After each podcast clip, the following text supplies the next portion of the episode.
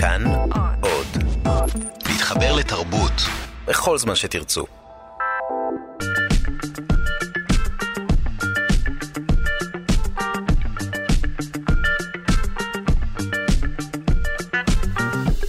שלושה שיודעים.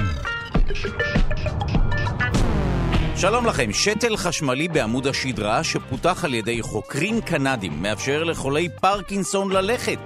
כרבע מחולי הפרקינסון מתקשים בהליכה, לעיתים קרובות נופלים, ולפי החוקרים, אה, מחלת הפרקינסון מחלישה את עוצמת האותות החשמליים שנעים מהעצב למוח, והשתל מגביר את האותות האלה ומחזיר לחולה את היכולת לנוע ללא חשש מיד על הטיפול המהפכני.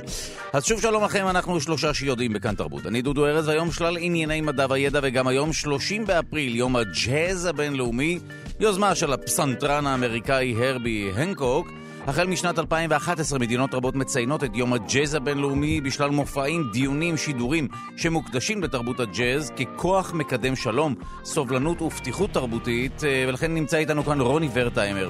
מגיש ועורך את תוכנית הג'אז מסביב לחצות בכאן כל המוסיקה, הוא מגיש ועורך בכאן 88, שלום לך. בוקר טוב.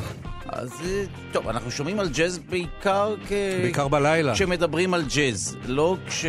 ביום יום פחות.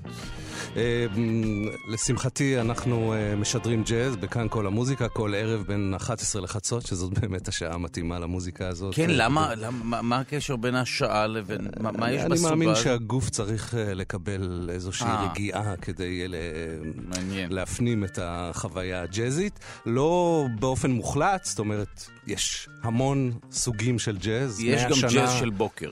יש, יש. כן. אבל אנחנו מיד, מיד נרחיב בעניין הזה, אנחנו נעסוק בעוד עניינים. שימו לב, תגלית בתחום תאי גזע.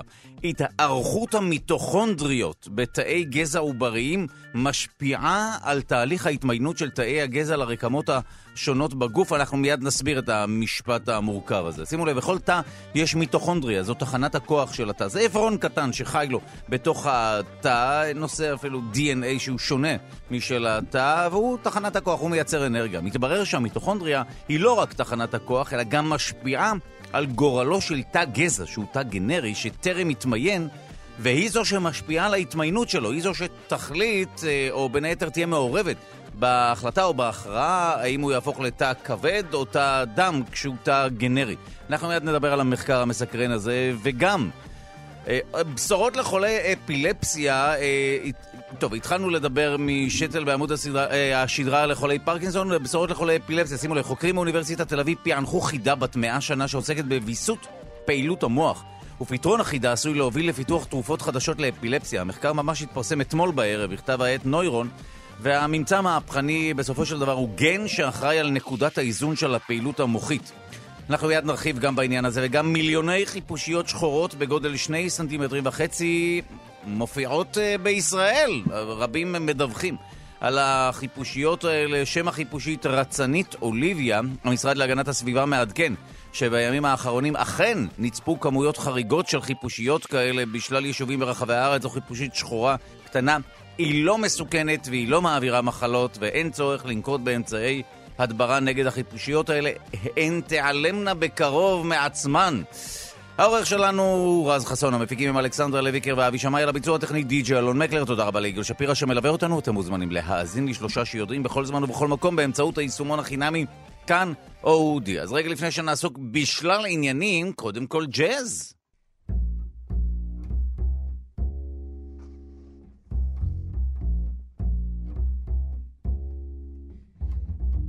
מוזיקה שמשדרת מגניבות יותר מכל הז'אנרים האחרים. מישהו, איכשהו, למה זה מעניין?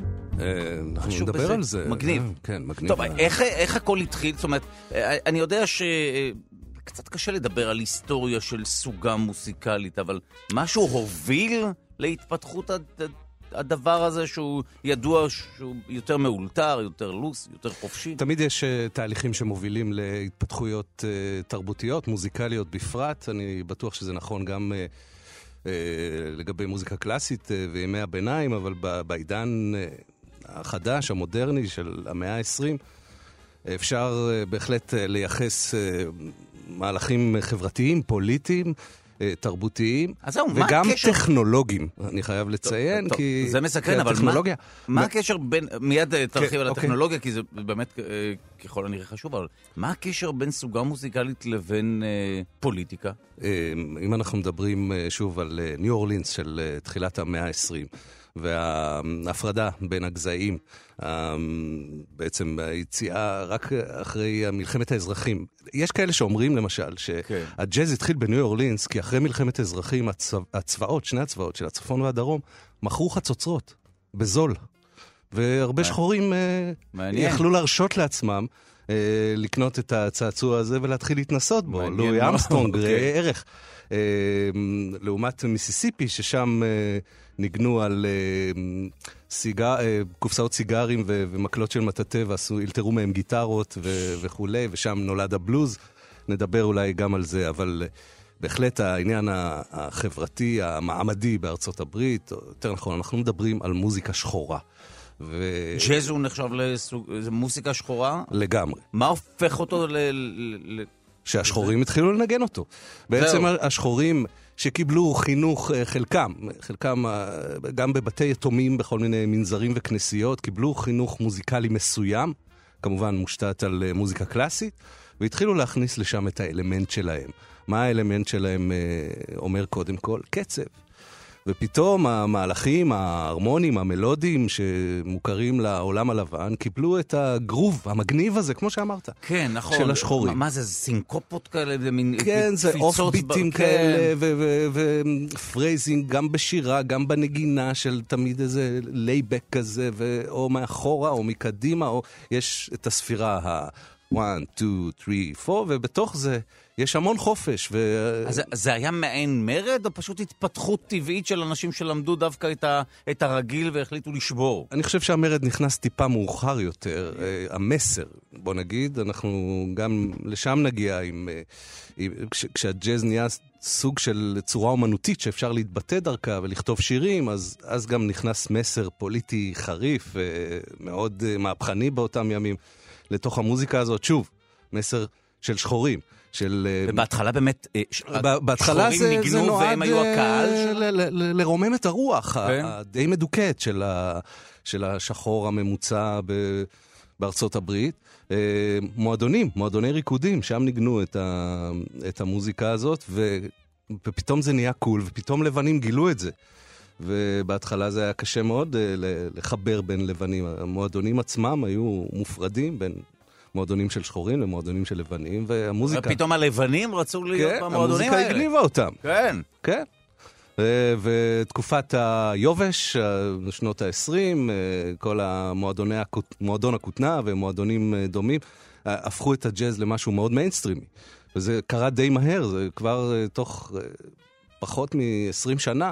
הג'אז אה, התיישב טוב טוב במיינסטרים האמריקאי, כמובן שלחלקים מהחברה האמריקאית היה עדיין קשה לקבל את התרבות השחורה הזאת, שהיו בה גם אלמנטים אה, ש- של וודו, של אה, אפריקה, של ממש שבטיים, כן. אבל... אה, אבל אה, אה, כל מי שאוהב מוזיקה, כל מי שמתחבר להרמוניה ולקצב, יכול היה לגלות את החידוש שבזה, את הדבר המהפכני באמת שבשילוב הזה בין המסורת, המוזיקה המסורתית, לבין הדבר החדש, הגרוב, ש- האנרגיה השחורה הזאת. שכמה אה, אה, היא מאולתרת, זאת אומרת, יש תמיד אה, לא. תחושה שיש שם כמה אנשים שמשהו קורה שם. נכון, נכון, זה אחד היסודות, האלתור, הנגינה החופשית, הוא נובע גם, שוב, ממוגבלויות אה, מסוימות מבחינת ידע ו- ויכולת לכתוב, לקרוא אה, תווים.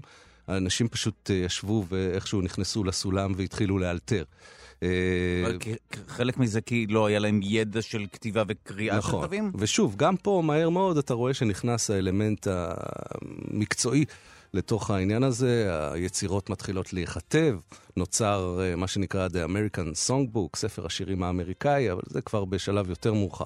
אוקיי. אה, אבל גם תזמורות הג'אז הגדולות בשנות ה-20 וה-30 כבר היו עם, אה, יושבים עם דפי תווים ומנגנים. בתוך המסגרת הזאת, הריתמית, אה, נוצרו מקומות שבהם אה, הנגנים יודעים שזה החלק שלהם לאלתר. מספר תיבות מסוים, פרק זמן מסוים, שבו נגן יכול להתבטא, לאלתר, כמובן, על בסיס המלודיה וההרמוניה הקיימת. אז, אז, יש אז כאלה הכל, ש... אז הכל התחיל מחצוצרות שהצבא מכר. זה, אה, לדעתי- זו החצוצרות, הייתי אומר גם פסנתרים, יש את עידן הרג טיים, שזה שוב אה, השילוב של ה... אה, האלמנט שהשחורים הכניסו לתוך מוזיקת הוודוויל הלבנה, שהייתה ככה אה, פופולרית בסוף המאה ה-19, תחילת המאה ה-20. ו... והחצוצרות אה, נתנו את, ה... את הצד האלתורי באמת, שאפשר היה... מוזיקת שוליים שפעפעה על המיינסטרים שלהם, ב- לגמרי כן, מ- בתרבות לגמרי. שהיא כאילו הייתה עוף התרבות המרכזית שם. ושתרמה רבות ל... באמת לשילוב השחורים בחברה האמריקאית. אה, אנחנו יודעים את זה גם מתחומים שנולדו בעקבות הג'אז, כמו סול, כמו כל המהפכה הזאת של שנות ה-60, שהייתה נכונה גם בג'אז, עברה גם ל...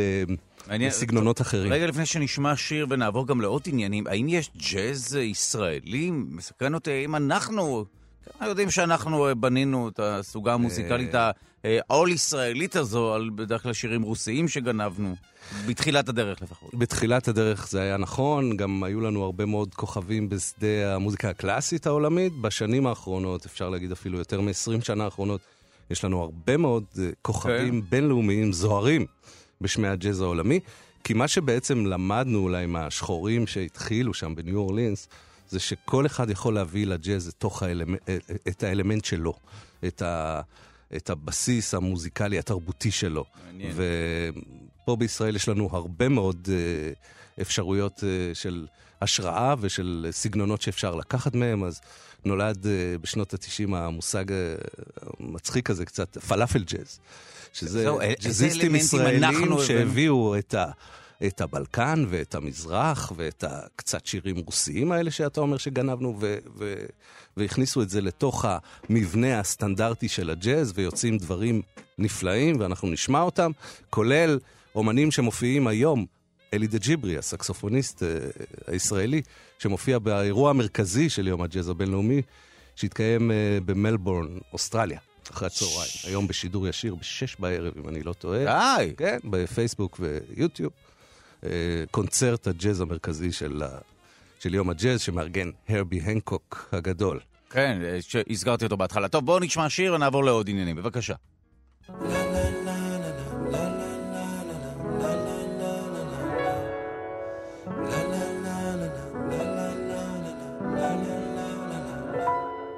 הלוואי ובכל רגע אהיה על הרקע שלא אלווה ממחר שאפרד מן העבר שאנשום נשימות עמוקות וארגיש אהבה.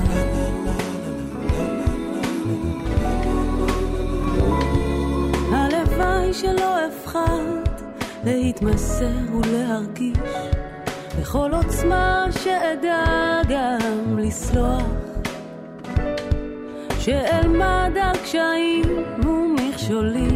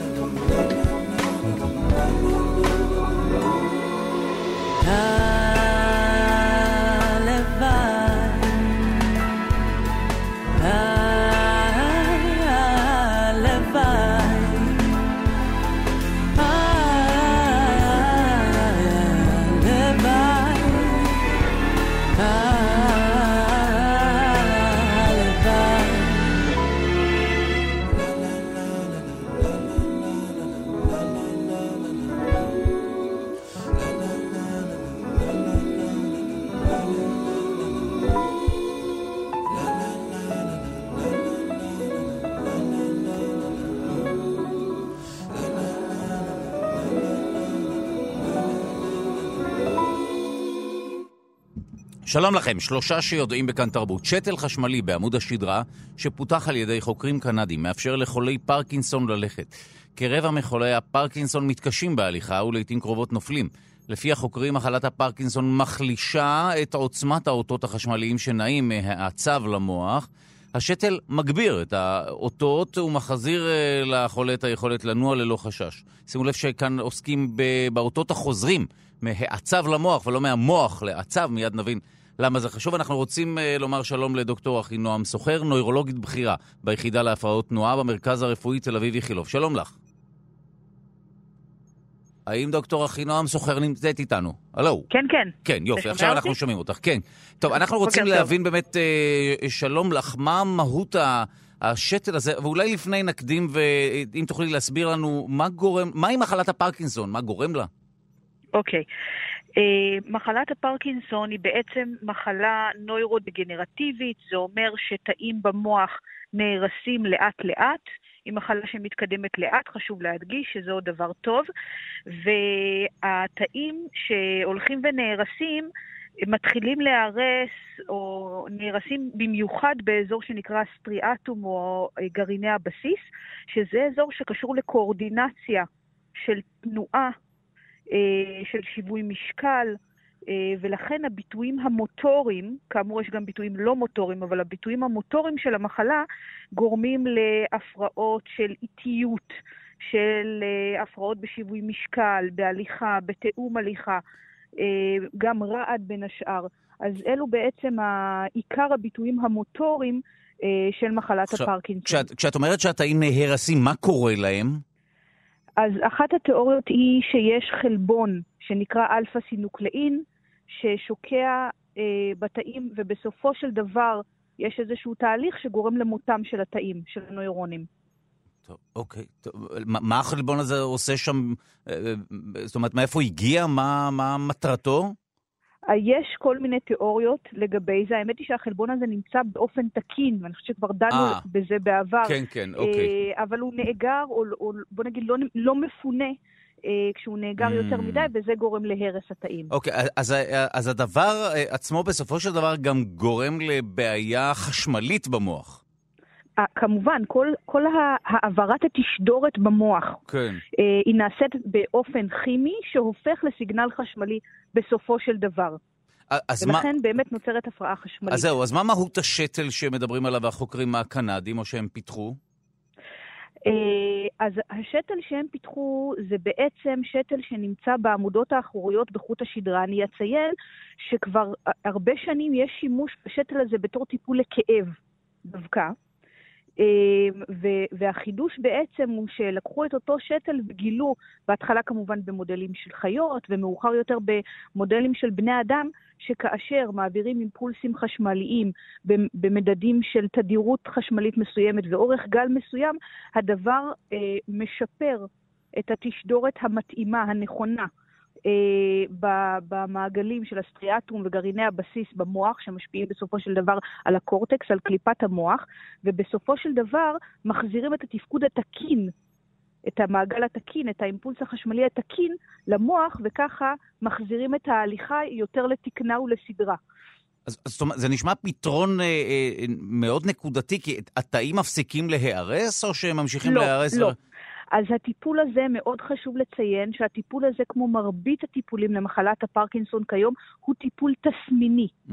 הוא לא מרפא את התהליך אה, הנוירודגנרטיבי, אלא הוא טיפול תסמיני. אני גם אציין שיש קוצב מוח, שהוא טיפול כבר שאנחנו משתמשים בו הרבה יותר שנים, כן. שהוא ממש השתלה של אלקטרודות בתוך המוח עצמו.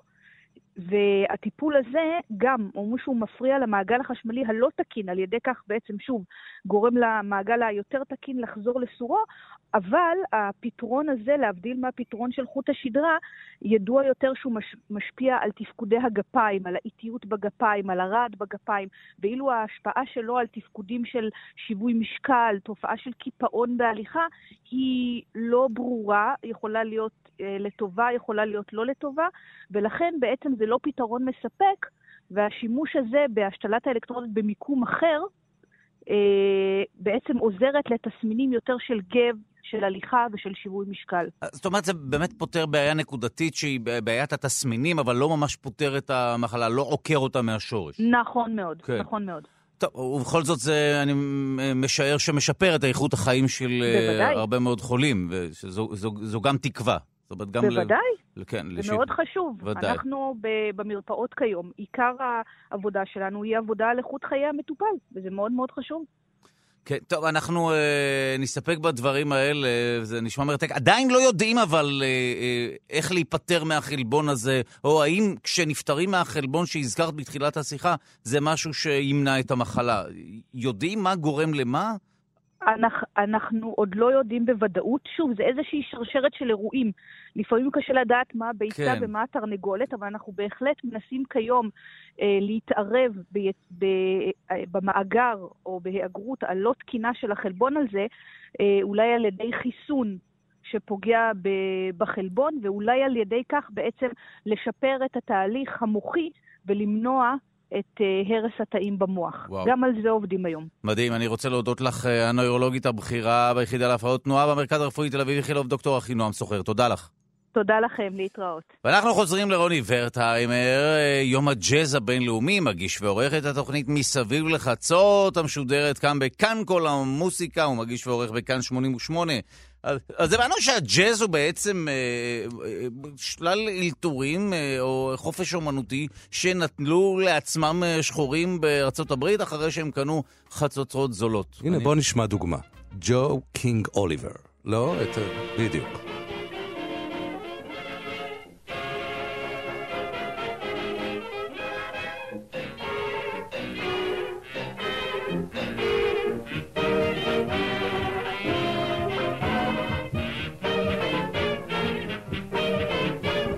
כמה אנשים מאלתרים פה תוך כדי? זאת אומרת, אחד מותר לו לאלתר, או שלכמה מותר לאלתר על הסולם? אה, אני חושב שכמה מאלתרים. כן, יש איזה בסיס אה, שהוא המבנה ההרמוני והתיבות, אבל בתוכו אה, כמה נשפנים מאלתרים, וזה נולד כן. במה שנקרא קרבות, באטלס כאלה של חצוצרנים. כמו כן. שגם במועדוני היפ-הופ היום יש באטלס. נכון. בין... עניין של ספוקן וורד ודברים כאלה. זה קרה... זה מעין קרב, אה, ההוא מנגן כן, קטע בחצוצרות, ההוא עונה לו, ואני אענה לך. יותר גבוה, ואני כן. אנגן יותר חזק, ואני אמצא את הטון הצרוד הזה של החצוצרה, וכך נולדים המון המון גוונים של מוזיקה, ואז הם נכנסים לתוך יצירה כזאת, לתוך תזמורת כזאת שמנגנת, שוב, במועדוני ריקודים, ובא הקהל, אה, לרוב אנשים קשי יום, ומתפרקים, רוקדים. אה, זה, זה היה כאילו הייתה מוזיקה מוקלטת בזמנו, ולכן השתמשו בתזמורות? בהחלט. גם אה, בסלונים בווינה ניגנו תזמורות, וגם במועדונים בניו אורלינס. הרסו את הפרנסה של כל תחום ההקלטות, הרס את פרנסת המופעים. אבל אה, נתן, נתן כן. הרבה דברים אחרים. אם דיברנו על הטכנולוגיה שסייעה וקידמה את הג'אז בפרט ואת המוזיקה בכלל, אז... מעניין. אתה הזכרת, אגב, אה, אה, בלוז, אה, דיברנו על ג'אז, אה, כן. התחלנו לדבר על ג'אז, אבל גם הזכרת את הבלוז. בלוז, אז ה... מה הקשר ביניהם? מה זה בלוז? הקשר מה? הוא ששניהם מוזיקה שחורה. אה, שניהם אה, בעצם אה, אה, כלי ביטוי, אה, כלי ביטוי של העבדים. העבדים השחורים, אבל כמו שכבר אמרתי, הבלוז שנולד אה, בלואיזיאנה, על גדות המיסיסיפי, משהו הרבה יותר אה, קשור לאדמה, הרבה יותר שורשי.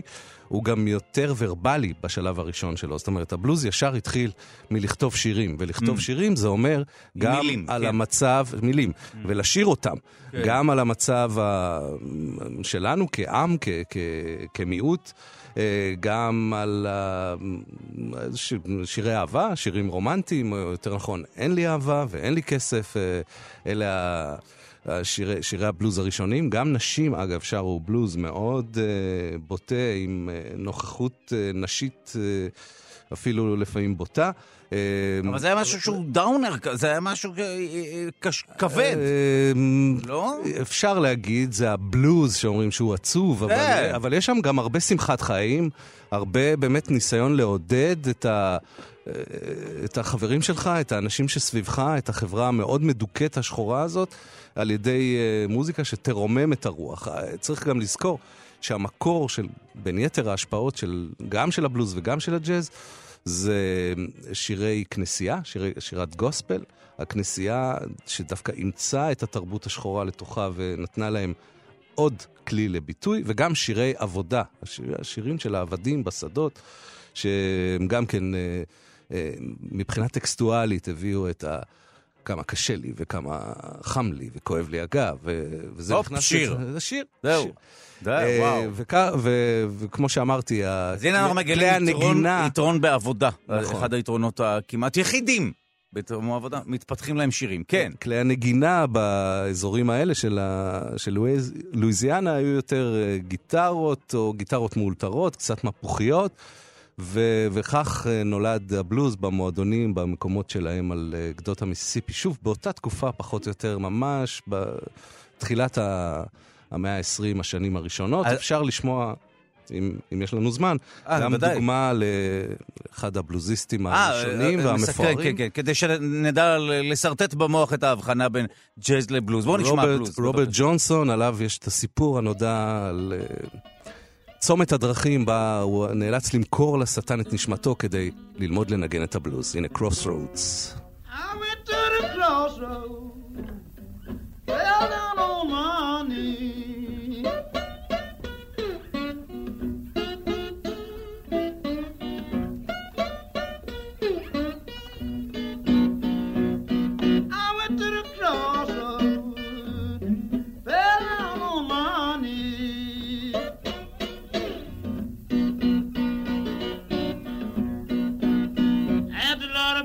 My מאוד. מינימליסטי בליווי, נכון? כן, אבל מלא, מלא הבעה ב...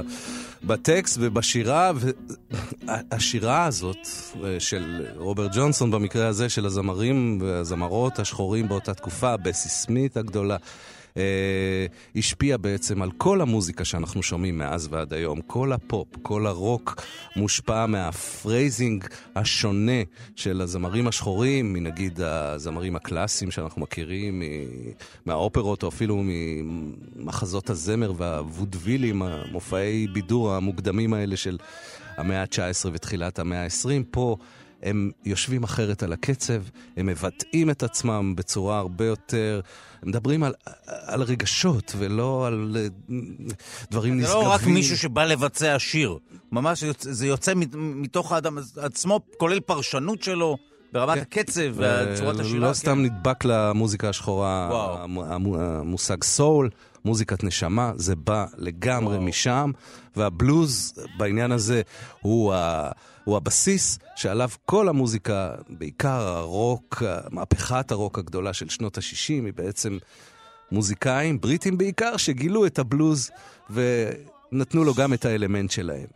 אה, ו- ושוב, הטקסטים, היכולת לשיר משהו קשה על עצמי, ולא רק אה, שירה אה, קלאסית נשגבת, כן. מאוד מאוד השפיעה על החברה המערבית בכלל ועל העולם אחר כך בפרט. טוב, אז נשמור עוד קצת, כן, יש- יש כמה, עוד. כמה מילים ליום הבלוז הב- הבינלאומי, נחזור אבל אה, מה לג'אז. שיפה, מה שיפה בג'אז, כן. שהם ידעו לקחת מכל סגנון ש, שהסתובב בסביבה. ואם Mm. הג'אז התחיל בסווינג ו- ומוזיקה, אה, קצב מאוד גבוה, אז אה, לאט לאט הם למדו גם להאט את הנגינה של הג'אז, להכניס שם אלמנטים של בלוז, את הבלו נוט, את המבנה הזה של אה, 12 התיבות שמאפיין את הבלוז. העבירו גם לג'אז, וכך נולדו סגנונות נוספים. ואנחנו גם לזה נגיע, כי יש לנו, אה, יש לנו עוד קצת זמן. יש לנו נכון? זמן, כן, מה אנחנו שומעים עכשיו? עכשיו אנחנו שומעים אה, את הקטע שבחרנו להיות המלווה שלנו לכל אורך היום הזה, זה החצוצרן רוי הרגרוב. חצוצרן אה, בן זמננו, שלצערנו נפטר אה, לפני אה, כשנה בגיל יחסית צעיר, והוא באמת למד את כל ה... את כל הבסיס הקלאסי של הג'אז, אבל לקח אותו גם למקומות אחרים, יש לו הרכבים של, ממש של היפ-הופ שהוא משלב בו. אה, זה, זה משהו שאפשר ללמוד ג'אז? מאחר היום- היום יש- באלתור, אה, עד כמה אפשר ללמוד את זה? היום אנחנו מלאים באקדמיות לג'אז, כן. אה, גם בארץ, אגב, אה, בתי הספר לג'אז נחשבים כאן אה, בעלי רמה מאוד מאוד גבוהה. אה, יש הרבה מה ללמוד, שוב, את כל ההיסטוריה, אה, הדברים, אה, אחרי שהם אולתרו ונוצרו כמעט אה, יש מאין וכמעט כשעשוע, הם הפכו, כמו שאמרתי, להיות אה, אה, יצירות כתובות. יש אה, ספר התווים של הג'אז, ה-real book, שזה הסטנדרטים של אה, מאות שירים ש- שעליהם, שהם הבסיס לאלתורים ול... הפתיח של הפנתרה ועוד, המוזיקה של מנסיני, זה זה ג'אז? כי אני מת להשמיע את זה, אבל אני לא יודע אם זה קשור. הכל קשור. הכל קשור. כמו שאמרנו. מה, זה סווינג כזה מגניב? זה, לא, מה זה יש שם? חצוצרות? וזה כמובן אה, אה, מלחין אה, מערבי, כן. לבן, עם השכלה קלאסית, אבל נדבר אולי גם על גרשווין בהמשך. יש קשר מאוד מאוד הדוק בין המוזיקאים השחורים לבין מוזיקאים ומפיקים יהודים שהיגרו לארצות הברית בתחילת המאה ה-20. זיהו את- את הפוטנציאל של מוזיקת שוליים. את הפוטנציאל וואו. המסחרי. וואו. של המוזיקה הזאת, וכמה זה קול, ועשו מזה הרבה כסף. וגם עזרו, שוב, היו חלק במהפכה של אה, שוויון הזכויות לשחורים. טוב, איזה יופי. אז בואו נשמע כמה צלילים ואז אה, נעבור לשיחה הבאה, בבקשה. לא מתחשק לו אותך לנשק, הוא לא מעוניין בך כל כך. מה לעשות, זאת המציאות שלו, וגם המציאות שלה. לא שהוא רע, וגם לא שהוא טוב, גם את לא מלאך ולא שד. אך טרם נולד המדען שיגלה איך הדבר הזה עובד. קחי את זה באיזי, אל תתאהבי, תאהבי את עצמך, זה בטח מגיע לך. לא, לא, אל תיעלבי, בטח גם את זה אמור לך מלא מלא. אל תדאגי, עוד יגיע זה, זה שכבר אותך לא יזנח. גבר כזה שהמציאות שלו טובה למציאות שבא למציאות שלך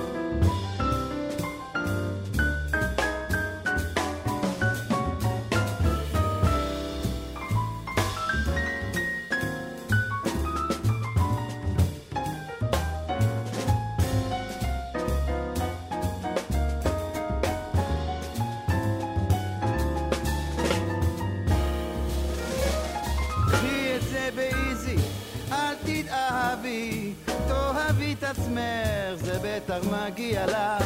לא, לא, אל תיעלבי, בטח גם את זה אמרו לך מלא מלא. אל תדאגי, עוד יגיע זה, זה שכבר אותך לא יזנח.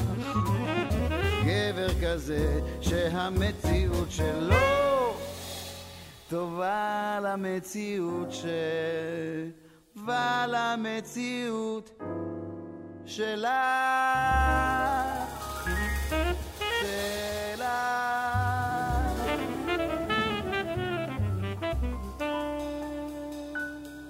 שלום לכם, שלושה שיודעים בכאן תרבות. אני דודו ארז, נמצא איתי כאן רוני ורטהיימר, אנחנו מדברים על אה, ג'אז. טוב, אני שאלתי אותך אם יש שירים ישראלים שהושפעו מג'אז, כי הייתי בטוח שלא, אבל אז אה, שלפת את "יש לי סימפתיה", נכון השיר האהוב? שמיד אה, נשמע. אה, יש לי סימפתיה. כן, זה נכון, איך- אה, שנות ה-70. תבין, כנראה שההשפעה היא ב- ב- באגב, לא שמתי לב לזה. אנחנו מדברים על שירים שנכתבו גם בארצות הברית, אבל גם בארץ בשנות ה-70, אם זה מתי כספי, אם זה יוני רכטר, שם טוב לוי, כל הקבוצה הזאת של האנשים הייתה מאוד מאוד מושפעת מג'אז, ג'אז של אותה תקופה, פחות הג'אז המסורתי. לפעמים זה לוקח לכיוונים לטינים, אה, סמבה, בוסנובה ודברים כאלה, אבל אנחנו שומעים את זה במוזיקה הישראלית כל הזמן, אה, בעיקר בתקופה ההיא, בשנות ה-70, תחילת שנות ה-80. אה, השירים עצמם, אפילו קלאסיקות של מתי כספי, ברית עולם, יכולים להיות, והיו, מעובדים לביג בנד, לתזמורת ג'אז, ולקחת שם אה, סולואים ואילתורים. אה, זה מה שנקרא סטנדרט, זה שיר שאפשר לבצע אותו בכל מיני צורות, בכל מיני סגנונות, לשנות לו את הקצב. זה המשחק של הג'אז. פה נגני הג'אז מפתחים את המיומנויות האלה, שנגיד לגיטריסטים של רוק, שמנגנים אה, בעיקר... אה, קצב אחיד. אצל אה, נגני הג'אז יש הרבה מאוד שינויי קצב. שלמה גרוניך הוא אחת הדוגמאות, איך הוא לקח את זה, הכניס, הלביש את זה על טקסט שירה של ויזלטיר. ויש לנו סימפתיה. לא? נכון, יש סימפתיה. אז רגע, רגע לפני שנשמע את השיר "יש לי סימפתיה", אני, אני רוצה לדבר עם דוקטור מיכאל אייזנברג שממתין על הקו, על כתובת מסתורית על אבן דרך רומית שנמצאה ליד הכנרת, אה, ומתברר שהיא פוענחה. מיד אחר כך נשמע את יש לי סימפתיה. שימו לב, בעיתון הארץ פורסם שכתובת שנמצאה על אבן דרך, אנחנו מיד נבין מה, מה זה אומר אבן דרך רומית, אה, אכן אה, הצליחו לפענח את, את מה שכתוב שם, ומה כתוב על האבן הזו, או יותר נכון, שמו של מי כתוב עליה. אנחנו רוצים לומר שלום לחוקר במכון לארכיאולוגיה שבאוניברסיטת חיפה, ומי שעומד בראש אתר החפירות בסוסיתא, דוקטור מיכאל אייזנברג, שלום לך. שלום רב. טוב, בואו ספר לנו מה מצאתם, מהי בכלל אבן דרך רומית? מה זה שימש? אבן מיל או עמוד מיל מותר לומר גם בעברית, היא בעצם ציון דרך רומי. הרומאים היו ידועים בלוגיסטיקה המדהימה שלהם, כך הם הצליחו להרחיב את תחומי האימפריום הרומי.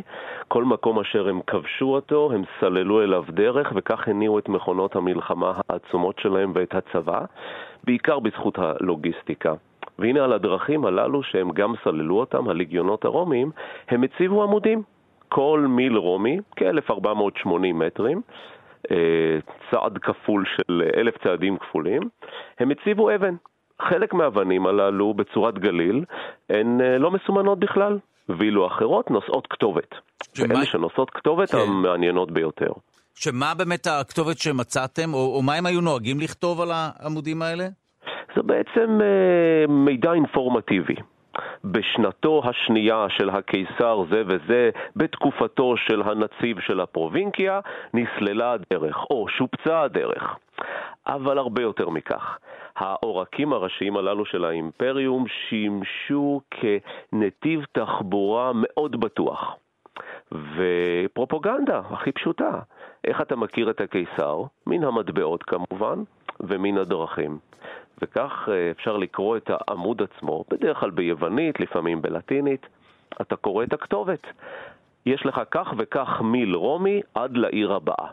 והערים הגדולות באזור הזה של אה, הגולן, אה, מזרח הכנרת, בואכה עד לפניאס בצפון, הם כמובן ניסה סקיטופוליס שנמצאת בעמק בית שאן, עמק הירדן, בית שאן עצמה, העתיקה. יש לך את סוסיתא מעל הכנרת, והעיר הבאה בצפון למרגלות החרמון היא בניאס או פניאס בלשון העתיקה. וכך אתה הולך על הדרך, מסיע, אתה יודע, את העגלה שלך עם המוצרים, וכתוב לך, יש לך עוד שני מיל להגיע לפניאס. וואו, טוב, אה, אה, וספר לנו את אה, סיפור מציאת אבן הדרך הרומית הזו הספציפית. האבנים הללו היו ידועות במחקר. הן נמצאות כן. בגינות פרטיות, במושב רמות, כל אחת התגלגלה בנסיבות אחרות, אה. רשומות בצורה חוקית. אבל לא הצליחו עד היום החוקרים אה, לקרוא את מה שכתוב. אה, חלק מהאותיות נקראו, אחרות פחות. וכך למעשה במסגרת אה, המחקר של אה, אדם פזוט, אה, דוקטורנט באוניברסיטת חיפה, הגענו שוב לעיין באבנים הללו, לנסות לקרוא אותם, והתמזל מזלנו, והיה איתנו בזמן החפירה גם אפיגרף מומחה לכתובות עתיקות ביוונית מגרמניה, גרגור שטאב. וכך הגענו למושב רמות. בקיץ הסתכלנו שוב על האבנים, הרמנו אותן, ובאמת היה קשה מאוד לקרוא. האבן עצמה היא מבזלת, היא מאוד אה, לא אחידה בצורתה. והוא השתמש בטכניקה שכבר עושים אותה 200 שנה לערך, אם לא יותר, היא נקראת באנגלית squeeze. זה פשוט אתה לוקח נייר עבה, לוחץ אותו אל המגרעות של האבן, ובאמצעות אה, כלי קשה ומרטיב מעט את הנייר הזה, אתה בעצם מעתיק את אותן מגרעות, לוקח את הגלילי נייר המאוד פרימיטיביים ופשוטים הללו, חזרה לגרמניה, ובעבודה מאוד דקדקנית אתה מנסה לנתח את האותיות עצמן. והנה, הוא הצליח לנתח חלקית שני עמודי מיל, ובעיקר את העמוד שאנחנו פרסמנו אותו כרגע, אז- של מקסימינוס תראקס, אותו קיסר שמתחיל בעצם תקופה מאוד לא נעימה של האימפריום הרומי, מ-235 לספירה, בין השנים הנוראיות ביותר שחווה האימפריום הרומי. וכך למעשה הוא הצליח לקרוא וואו, את הכתובת בשלמותה. טוב, האמת שסיפור אה, מדהים. תודה לך, דוקטור אה, מיכאל אייזנברג, חוקר במכון לארכיאולוגיה שבאוניברסיטת חיפה, ומי שעומד בראש אתר החפירות בסוסיתא. תודה רבה לך. בשמחה, להתראות.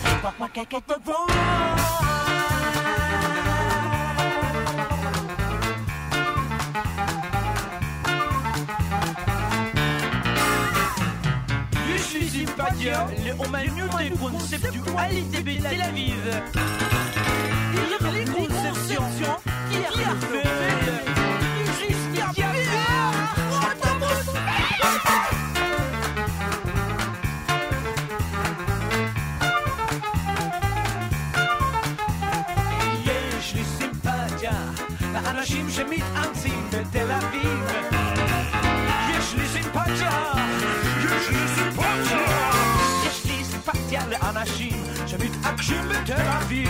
יש, יש לי סימפתיה לאנשים שמתרגשים בתל אביב. עיר בלתי מרגשת, מאורת טיח נואשת, נדנדת פח רועשת. יש לי סימפתיה לאנשים מתייאשים בתל אביב. יש לי סימפתיה, יש לי סימפתיה,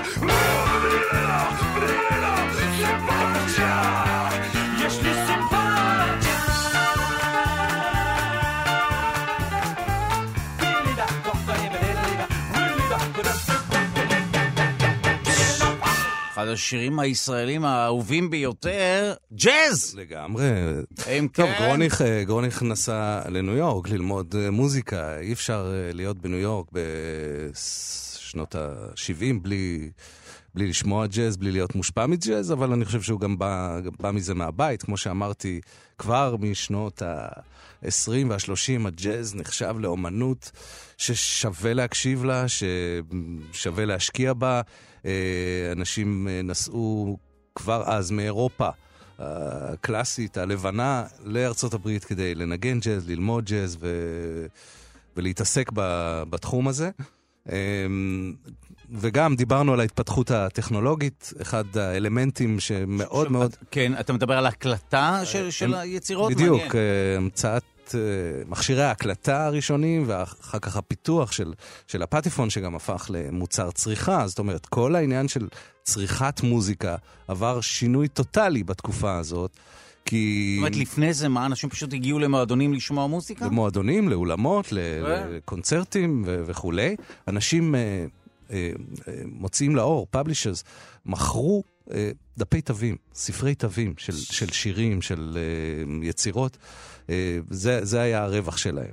פתאום אפשר למכור תקליט, את המוזיקה עצמה, וזה זה גורם משפיע ומכריע. וכמו שאמרתי, אחרי שהג'אז התחיל מ- מהרבה מאוד אפ-טמפו וסווינג ובטלס של חצוצרנים, הוא גם קיבל קצת את החוויה הבלוזית, קצת האט את עצמו, נכנס לאולפני ההקלטות והתחילו לצאת החוצה מוצרי הג'אז הראשונים, אפשר להגיד. ואחד השמות אולי הכי מפוארים ברשימה הזאת היא בילי הולידיי. אה, והשיר הזה, Strange Fruit, שמדבר אה, על מצב השחורים העגום באותה תקופה, הפך ללהיט ענק. ולמיינסטרים.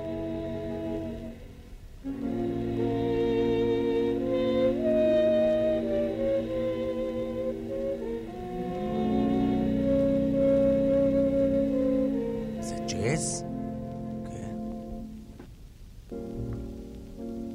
תקשיב לסול, לקול שבא מהנשמה.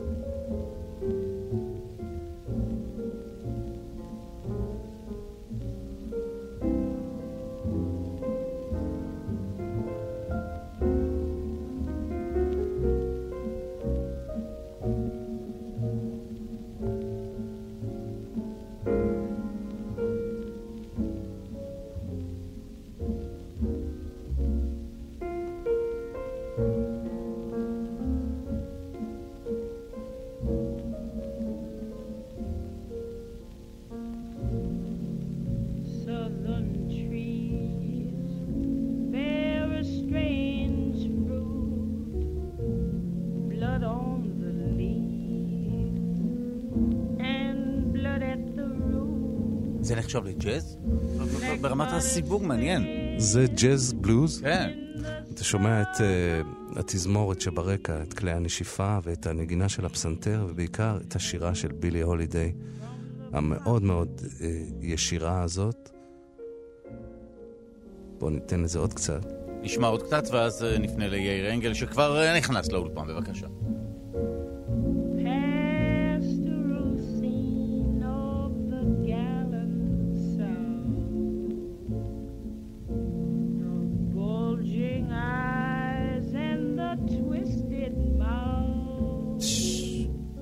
והקצב, אתה שומע את הבאס? טוב, ההקלטות באמת לא אה, באיכות הגבוהה ביותר, מה שאפשר היה להקליט. אבל ה- יש, לה- יש להם את האפיל הזה. וזה שוב, זה הצלחה ענקית, השיר הזה, Strange כן? Fruit, אה, שמתאר בעצם איזה סיפור של אה, תלייה והתעללות בעבדים שחורים, על עצם, הפירות המוזרים שתלויים על העץ. טוב, עצ- עצוב, אבל אה, זה באמת ככל הנראה עשה שינוי, לפחות היה חלק מהשינוי, אני משער. ממש טוב, אנחנו רוצים אה, לפנות למי שנכנס לכאן, המעצב, מנכ"ל קיימה, מרכז לתכנון וייצור מקיים, יאיר אנגל. במסגרת הפינה, אין על כדור הארץ שלנו ביקום, אתה מגיח ומעדכן אותנו, שלום לך. שלום אה, וברכה. מה שלום כדור הארץ? אה, בסדר, ככה ככה. מתאושש אחרי פסח. כן. אה, זהו, אז לקראת הקיץ המפציע ובא, כן. אה, כבכל שנה, הרבה מאוד אנשים מתכננים את החופשה שלהם. ואני רוצה לדבר היום על תיירות אקולוגית. מעניין. אה, זה נושא ארוך וזה, אבל בואו בוא נתחיל. שמה המשמעות של הביטוי? אז זהו, אז קודם כל, רק, רק כדי לסבר את האוזן, כפי שאומרים, ב-1950 נמדדו בעולם, היו... כמה, כמה אנשים אתה חושב שיצאו להיות תיירים ב-1950? זרוק מספר? אין לי מושג, אבל אני משער... 25 מיליון איש. אוקיי, בכל העולם. בכל אוקיי. העולם, כן. זה בערך מה שיוצאים פה בחגים, כן? וב-2016 כבר נמדדו מיליארד נקודה שתיים וואו. מיליארד אה, נקודה שתיים איש בעולם יצאו לתייר. מדברים על זה שב-2030 כבר יהיו, אה, יגיעו למיליארד וחצי איש אה, תיירים בשנה. כמות אדירה של אנשים שזזים ממקום למקום. עכשיו, אה, אה, אנחנו מדברים על בעצם, אה, עוד פעם, אבל מה לא אקולוגי בזה? לטוס למשל. זה, כן, לטוס כי זה עניין... המטוס פולט אה, מה שפולט. אומרים שטיסה מישראל לארה"ב אה, וחזרה משולה למשהו כמו 60-70 אלף קילומטר במכונית על הכביש. Mm. זה בערך, עוד פעם, זה, זה הכל אה, הערכות כאלה כדי להבין במה מדובר. לאדם אבל- אחד או לכל המטוס? לאדם אחד. אה, אוקיי. לאדם אחד. זה כאילו שנסעת באוטו שנה שלמה. אה, טיסה טרנס, טרנס-אטלנטית. אבל אנחנו מדברים, ב, קודם כל, כל העניין של תיירות אקולוגית בעצם מדבר על, על איך, אתה, איך אתה עושה את זה, בדיוק כמו, כמו, כמו כל דבר אחר. זאת אומרת, איך, אתה, איך תיירות קשורה לקיימות. הם, מה קורה, איך אתה מתייחס למקום שאתה מגיע אליו. איך אתה מגיע לשם זה רק דבר אחד, אבל מה קורה כשאתה מגיע, איך אתה בוחר את היעד שלך למשל. כן. איך אתה לא מזיק למקום שאתה נוסע אליו. זאת אומרת, ו- ו- וזה קשור ל- ל- לתפיסת הקיימות בכלליות שלה. כלומר, לתפיסה החברתית, סביבתית וכלכלית. מישהו מתייחס אבל לזה? כן. מ- מיסודה חופשה אה, אה, היא משהו שאתה רוצה להשתחרר, לפרוק כל עול, להשתחרר מהכבלים.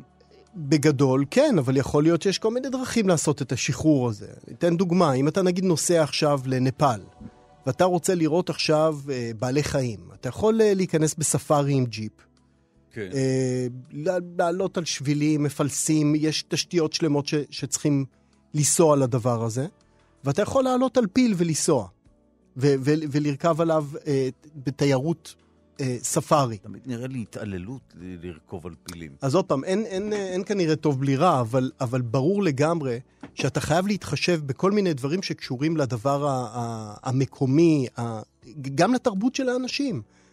אני, אני חושב שהיה פרויקט אחד, אם אנחנו תמיד אני מכניס את זה לעניין של כלכלה מעגלית, אה, והיה פרויקט של כלכלה מעגלית באיים, בש, לפני עשר שנים בערך. כן. אוקיי? וצריך לחשוב על זה, איך זה שאתה הולך לתייר באי, כן? גם ישראל היא סוג של אי קטן, אבל אם אתה נכנס לאי ואתה רוצה לעשות בו תיירות, אז אתה בעצם זבלן. כי כל מה שאתה בא, זה אתה בא לצרוך את המשאבים של האי הזה, או של המקום הזה שאתה הולך לתייר אצלו, ואתה אה, משאיר שם, אתה לוקח מהם משאבים ומשאיר זבל. זאת אומרת, תחשוב על זה שאתה מגיע לאי, אתה משתמש ב- ב- בכל הפסיליטיז שהוא מציע, ולוקח את מה שמוצא חן בעיניך. והרעיון הוא למצוא את האיזון, איך לעשות את זה בצורה שהיא לא תפגע בסביבה. כלומר, מי, איזה אוכל אתה אוכל, עד איך אתה מתייחס, מתייחס לתושבים שעובדים שם, שחיים שם, מי, מי נותן לך את השירות. יש אנשים, זה, זה לא אומר שאתה צריך לעשות בדיוק מה שבא לך כדי שיהיה לך כיף. השאלה היא איך אתה מגדיר את, ה, את, ה, את הכיף הזה. כן. אם אתה עכשיו נוסע לאיזשהו מקום וכל מה שאתה רוצה זה לאכול בסניף ההמבורגרים שאתה מכיר מהמדינה שלך, או לאכול שניצל בדיוק כמו שאתה מכיר בבית, אז אתה בעצם תייר שלא כל כך מתחבר לסביבה שלו. אם אתה עובד בצורה אחרת, אם אתה חושב, מנסה להתחבר לדבר המקומי, אז כן. אתה בעצם אה, יוצר איזושהי תיירות שהיא הרבה יותר אקולוגית, מקיימת. אה, יש, יש גם בישראל אה, עמותה שמתעסקת בתיירות אקולוגית, כן. המנכ"לית שלה קוראים לה מיכל וימר לוריה, אה, והם מנסים לקדם את הנושא הזה גם בישראל. ויש, תחשוב על זה. אה, בפינה הבאה אני ארצה לדבר על ה- על האירוויזיון, שזה סוג של תיירות שהולכת ובאה עלינו בקרוב. ודאי. אה, אבל מה, מה המשמעות של הדבר הזה ואיך אפשר ליצור, לח- לחשוב על אנשים, על החושה הבאה שלהם, כדי שהיא תהיה הרבה יותר אקולוגית. תיירות אקולוגית, אז אתה חייב לנו פינה לאירוויזיון. אנחנו יוצאים למבזק, תודה רבה ליאיר אנגל מעצב, מנכ"ל קיים המרכז לתכנון ועיצוב מקיים. שלושה שיודעים.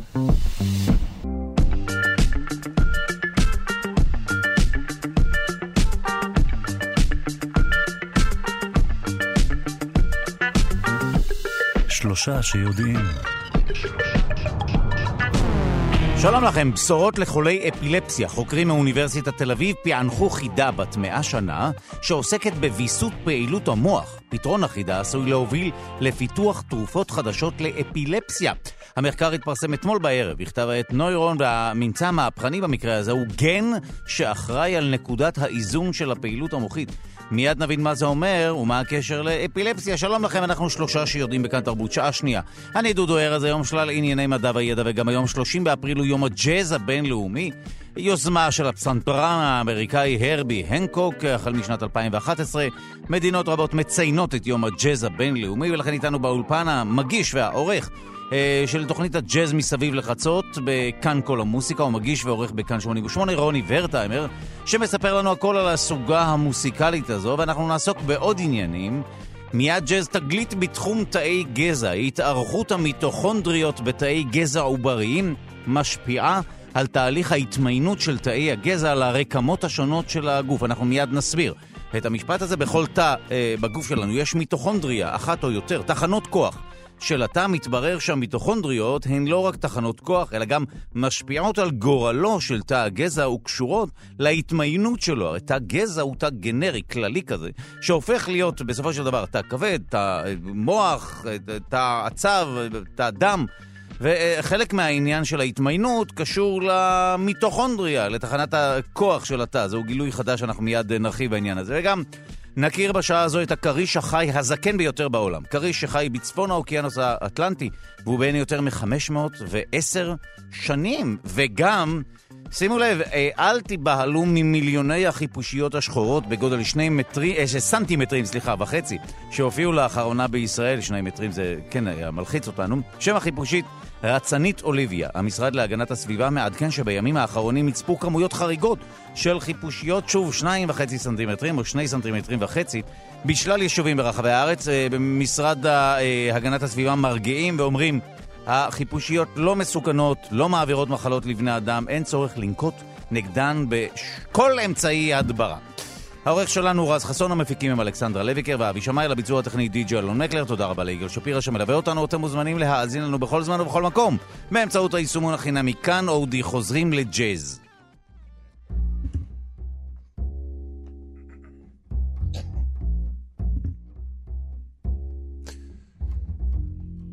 אנחנו שוב עם הנעימה הזאת, סטרסבורג סן דני של אה, רוי הגרוב. אה, יחסית ג'אז עכשווי, אבל uh, נשען על הבסיס הקלאסי.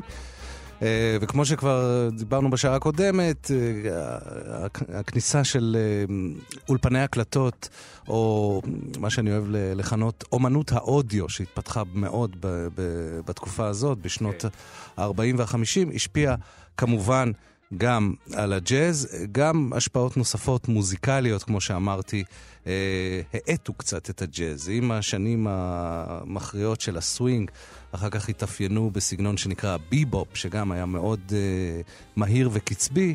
אה, בשנות ה-50, סוף שנות ה-50, אנחנו מוצאים איזושהי האטה, מה שמאוחר יותר נקרא הארדבופ, וזה הסגנון של הג'אז שהתפתח מאוד בתקופה ההיא.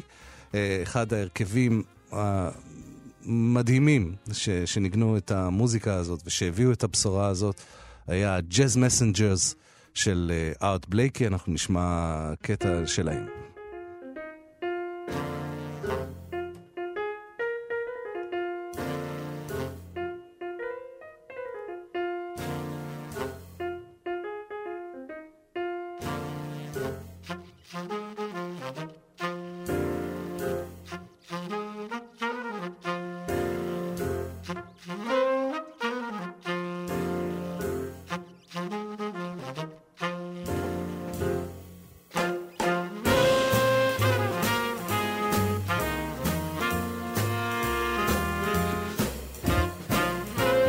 להבין האם הדיסקו שאני זוכר משנות ה-70 הוא קשור לג'אז. אני מנסה, כי הצלחת לעורר אצלי סקרנות בקשר להשפעה של הג'אז, מעניין. אתה מקדים אותי בצעד אחד, כי אנחנו תכף נגיע לג'אז חשמלי, שממנו נולד הפאנק, וממנו נולד הדיסקו. אבל שוב, אם אנחנו שומעים, שאלת על אלתור, בבקשה, הנה אלתור.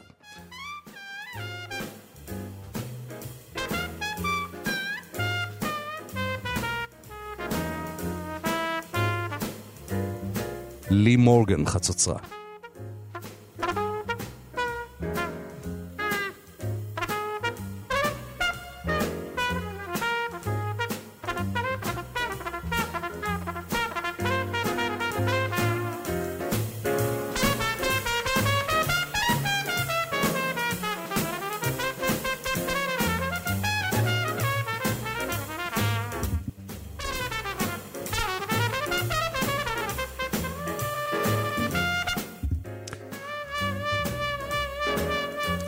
איך משחק עם קצב הופך להיות מין סיפור כזה, וזה הקטע של האלתור, זה לא... שאלה ותשובה וכאלה, כן. ממש. ו... עוד דבר מעניין, את ההרכב הזה, ה Jazz Messengers, מנהיג, אה, הנהיג ארט בלייקי, מתופף. הג'אז הביא את מערכת התופים בעצם למרכז הבמה, זה דבר שלא היה קיים לפני כן, ומתופפי הג'אז הם לא רק rhythm section, הם ממש מנגנים. אפשר לשמוע בדגשים שלהם את, ה... את שינויי המקצב ואת הביט הכל כך מיוחד הזה, והכל כך מגניב והקולי הזה של השחורים.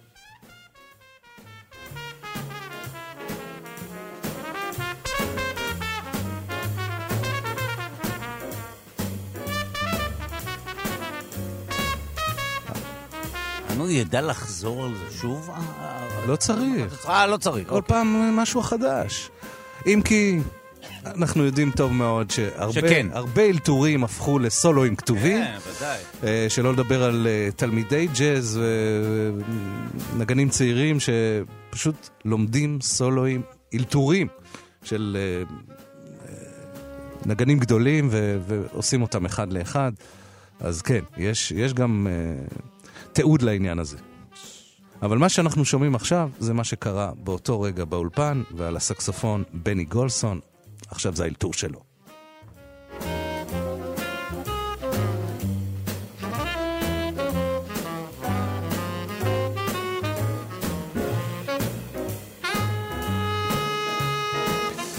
מה שאנחנו בעצם שומעים זה שהרכבי הג'אז בעצם הולידו גם את מה שנקרא ב- בימינו, בשפתנו, rhythm section, חטיבת הקצב, שכללה בהתחלה בס, תופים, פסנתר, ובשלב יותר מאוחר נכנסה הגיטרה, בעיקר הגיטרה החשמלית. גם עניין זה טכנולוגי. ש- המבנה הקלאסי של כל הלהקה. כל. להקה, כן. אה, שתי גיטרות בסטופים. אה, זה אחר כך שהחליפו את הפסנתר בעוד גיטרה. מה היה לפני ג'אז? לא היה כלום. לא היה כלום. כלום. לא היה? רק באך, אה, זהו. שלא, בלי לזלזל כמובן. לא, ההפך. אבל, אבל אה, הייתה מוזיקה קלאסית. אין אבל ספק זה נשמע ש- שהטוויסט הזה הוא מהותי. הסגנונות האלה, השילוב הזה בין ג'אז לבלוז, שהתחיל אי שם בתחילת המאה ה-20, הוא זה שהשפיע השפעה מכרעת על כל המוזיקה שאנחנו שומעים מאז, כולל מה שנשמע באירוויזיון. כן? אוקיי, וואו. טוב, אנחנו אה, נעצור כאן, נשמע שיר, ואז נעבור לדוקטור עוז גופמן, ואיתו נדבר על אה, כריש שהתגלה בצפון האוקיינוס האטלנטי, שגילו מעל 510 שנה. למעשה, הכריש הזה התגלה לפני כשנתיים וחצי, אבל רק אה, כעת החוקרים יודעים ל- לומר את אה, גילו המדויק, או יודעים להעריך מה גילו, והוא מעל 510 שנה. בואו נשמע שיר ואז נדבר עם דוקטור עוז גופמן.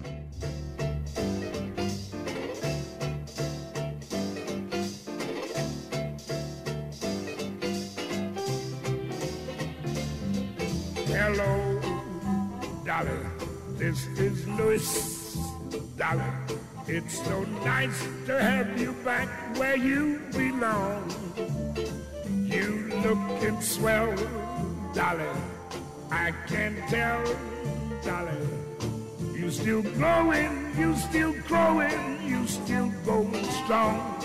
I feel the room sway, the band's songs from way back when. So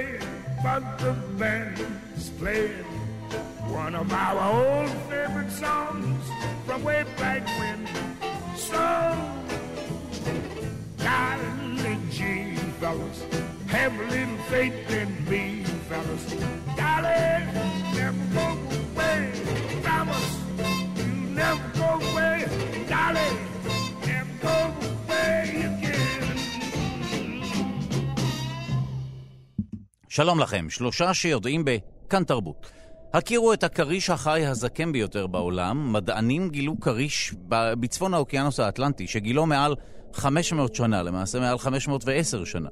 זה לא רק הכריש הכי מבוגר בעולם, זה גם היצור החי המבוגר בעולם. הוא התגלה ב-2016, אבל כעת החוקרים טוענים שהם יודעים מה גילו המדויק, והדברים פורסמו בכתב העת סייאנס. אנחנו רוצים אה, לומר שלום לביולוג הימי, דוקטור עוז גופמן, מנהל פרויקט הדולפינים באוניברסיטת חיפה, מחמלי, מרכז חקר מידע וסיוע ליונקים ימיים בישראל, ועמית מחקר במכון ללימודי ים על שם רקנטי. שלום לך. בוקר טוב. האם הכריש הוא באמת אה, בין אה, 512, לד- להערכתי, כך היה כתוב בתחקיר, שנה, או שזו שוב הערכה? לא, זה התוצאה, זה עבר את הריוויו של החוקרים, והמאמר פורסם. כן, יש דברים שאנחנו מגלים אותם עונה שלא ידענו, שבעלי חיים ים- ימיים מאריכים כל כך הרבה שנים. אה, אומרים שזה כנראה בגלל האזור שהוא נמצא בו, המים הקרים שהוא חי בו, זה מאפשר לו לשרוד אה, מאות שנים. אז בוא נדבר באמת על הכריש הזה, איזה סוג, אה, באיזה סוג מדובר? האמת שאני לא מומחה לכרישים, אבל זה אחד המינים שנמצאים פה כבר מיליונים של שנה ושורדים, והוא נמצא ב... באזור, בטווח מחיה שמאפשר לו הישרדות לאורך מאות שנים. אה, הבעל חיים הזה נמצא על כדור הארץ מ- מימי הביניים, זה מדהים. ואתה אומר שהסביבה שלו היא זו שמאפשרת לו לחיות הרבה, אני משער שגם מדובר בעוד עניינים, אבל מה- יש בסביבה הזו שהוא נוח מאוד לכריש? יש לו מזון, אה, מזון זמין, אה, הוא לא מתמודד עם, אה, הוא לא הוא צריך להתמודד עם, אה, עם אה, טורפים שמסכנים אותו, אה, יש לו פחות סיכונים מהתערבות של אדם, אה, בשביל זה הוא מגיע לחיים האלה. ו... יש, אה, יש זוחלים דומים ביבשה, עצבים, שגם כן חיים אה, אה, מעל 100 שנה. אה, לוויתנים כחולים אה, מגיעים למאה שנה. אה, איפה שעדיין האדם מאפשר את המחיה, בתנאים הסביבתיים, ישנם בעלי חיים שמצליחים להאריך ימים. טוב, זה מסקרן, אבל בדקו מהם המנגנונים הפיזיים שמאפשרים להם להגיע לגיל כל כך מבוגר? כי, כי אנחנו פחות מצליחים להגיע למאה שנה. אולי אפשר ללמוד איזה טריק או שניים מהם. חוקרים אותם הרבה מאוד במטרה למצוא תרופות שיוכלו לעזור לבני אדם. בהחלט יש להם שם, יש במנגנון הפיזיולוגי שלהם אה, איברים שמאפשרים להם אה, אריכות ימים.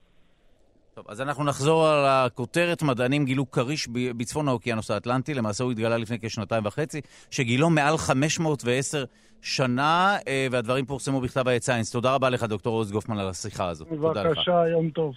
ואנחנו חוזרים uh, לעסוק בג'אז עם רוני ורטהיימר, uh, מתוכנית ג'אז מסביב לחצות, המשודרת בכאן כל המוסיקה, מגיש ועורך בכאן 88. גם אגב, בכאן 88 אתה משמיע ג'אז, או ששם לא? אה, פחות, פחות. אבל אה, היום היום נשמיע, יום הג'אז כן? הבינלאומי. אה, כן, טוב, לא נעים. אוקיי, בוא- בוא נמשיך לא לדבר על אה. ג'אז אה, מ- חשמלי. אה, חשמלי. אה, אז מה- מה אמרנו- חשמלי אז בג'אז? אמרנו, לא רק אמצעי הקלטה, כן. אלא אה, גם אה, כלים חשמליים, בהתחלה זה גיטרה, גיטרה עם מגבר, גיטרה חשמלית הקל- ה- שאנחנו מכירים, כן. אה, ואז הפסנתר החשמלי, שהוא מאוד מאוד אה, דומיננטי, אה, פסנתר פנדר, ואז אה, הסינתסייזרים. אה, מאוד מאוד השפיעו כן? מאוד, כן. מיד נכנסו, ה- אומני הג'אז תמיד היו מאוד חדשניים, ותמיד אהבו לנסות הכל, דרך אגב, בכל התחומים, בכל המטעמים, וה... שאתה, שאתה יכול להעלות על, על דעתך. בלי הכללות כמובן, אה, אבל גם בעניין הטכנולוגי הזה של שימוש בכל מיני אפקטים. אה, היום אתה תמצא חצוצרנים וזמרים שמשתמשים בתיבות אפקטים ובלופרים ובכל מיני כאלה דברים. אבל uh, אם אנחנו חוזרים לשנות ה-60, תחילת שנות ה-60, אנחנו כן. מגלים את הפסנתרן הצעיר שהזכרת קודם, הרבי הנקוק, שהוא מהמייסדים של יום הג'אז הבינלאומי. אישיות מדהימה, אגב, אני פגשתי אותו וראיינתי אותו בקיץ האחרון בפסטיבל הג'אז באילת. אה, אבל הוא בשנות ה-60 לקח את הכלים החשמליים האלה, ומהג'אז שהוא ידע לנגן, אה, התפתח איזשהו משהו אה, שהוא יותר קרוב לדיסקו, כמו שאמרת קודם. משהו שהוא פאנק כזה, ושוב עם המון המון גרוב, קולי, מגניב. בואו נשמע את uh, אחד הקטעים האלה. Bring down the birds. אז אתה שומע את הבאס הקלאסי.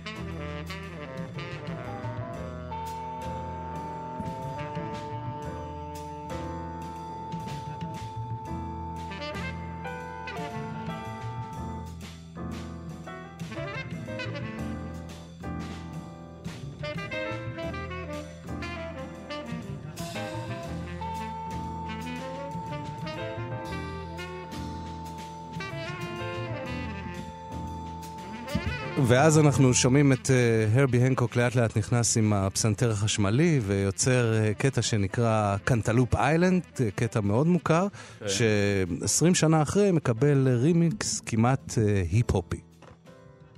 עם הר... כן? אה, שנייה. אה, שגם הוא אה, אומן free spirit. אה, זה זה! אה, זה הרבי הנקוק. רימיקס. זה לא המקור, אבל זה מבוסס על מה שהוא עשה.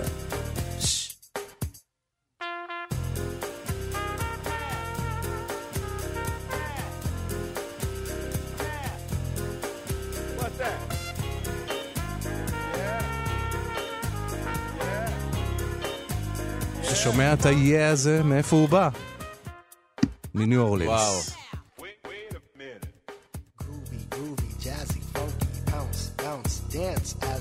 Dip in the melodic sea. Rhythm keeps flowing and drips to MC. Sweet sugar pop, sugar pop, rocks and pop. You don't stop till the sweet beat drops. I shall improve as I stick and move. Vivid poems recited on top of the groove. Smooth mind, floating like a butterfly, notes set afloat, sung like a lullaby. Brace yourself as the beat hits ya. Dip, trip, flip, fantasia. עכשיו, המון אה, אומני ג'אז אה, עכשוויים, כן. אה, חוץ מלהחזיק הרכבים ולנגן אה, סטנדרטים ויצירות מקוריות משלהם, הם אה, מפיקים ומשתתפים בהמון אלבומי היפ-הופ של קנדריק למר ואנדרסון פאק.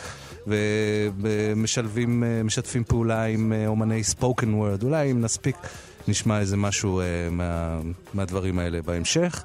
אבל יש לנו גם לדבר על ג'אז ישראלי, מאוד חשוב לי. חייב, לא, מאוד ודאי. חשוב לי. אוקיי?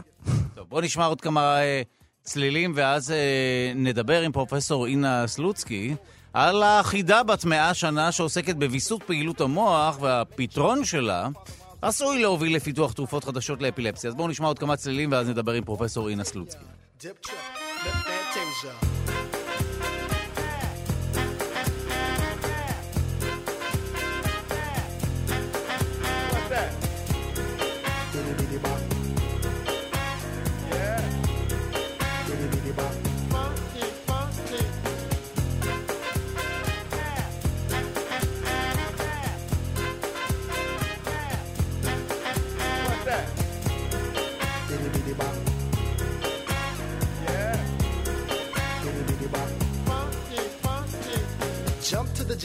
Boogie jam slam. Bust the dialect, I'm the man in command. Come flow with the sounds of the mighty Mike Master. Rhyming on the mic, I'm bringing suckers to disaster. Buku ducks, but I still rock Nike with the razzle dazzle. Star I might be. Scribble, jabble, scrabble on the microphone. I babble as I fix the funky words into a puzzle. Yes, yes, yes, on and on as I flex. Get with the flow, birds manifest. Feel the vibe from here to Asia. Dip trip, flip fantasia. Ow, you don't stop. Come on, come on, come on, come on, come on, come on. Give me more of that funky horn.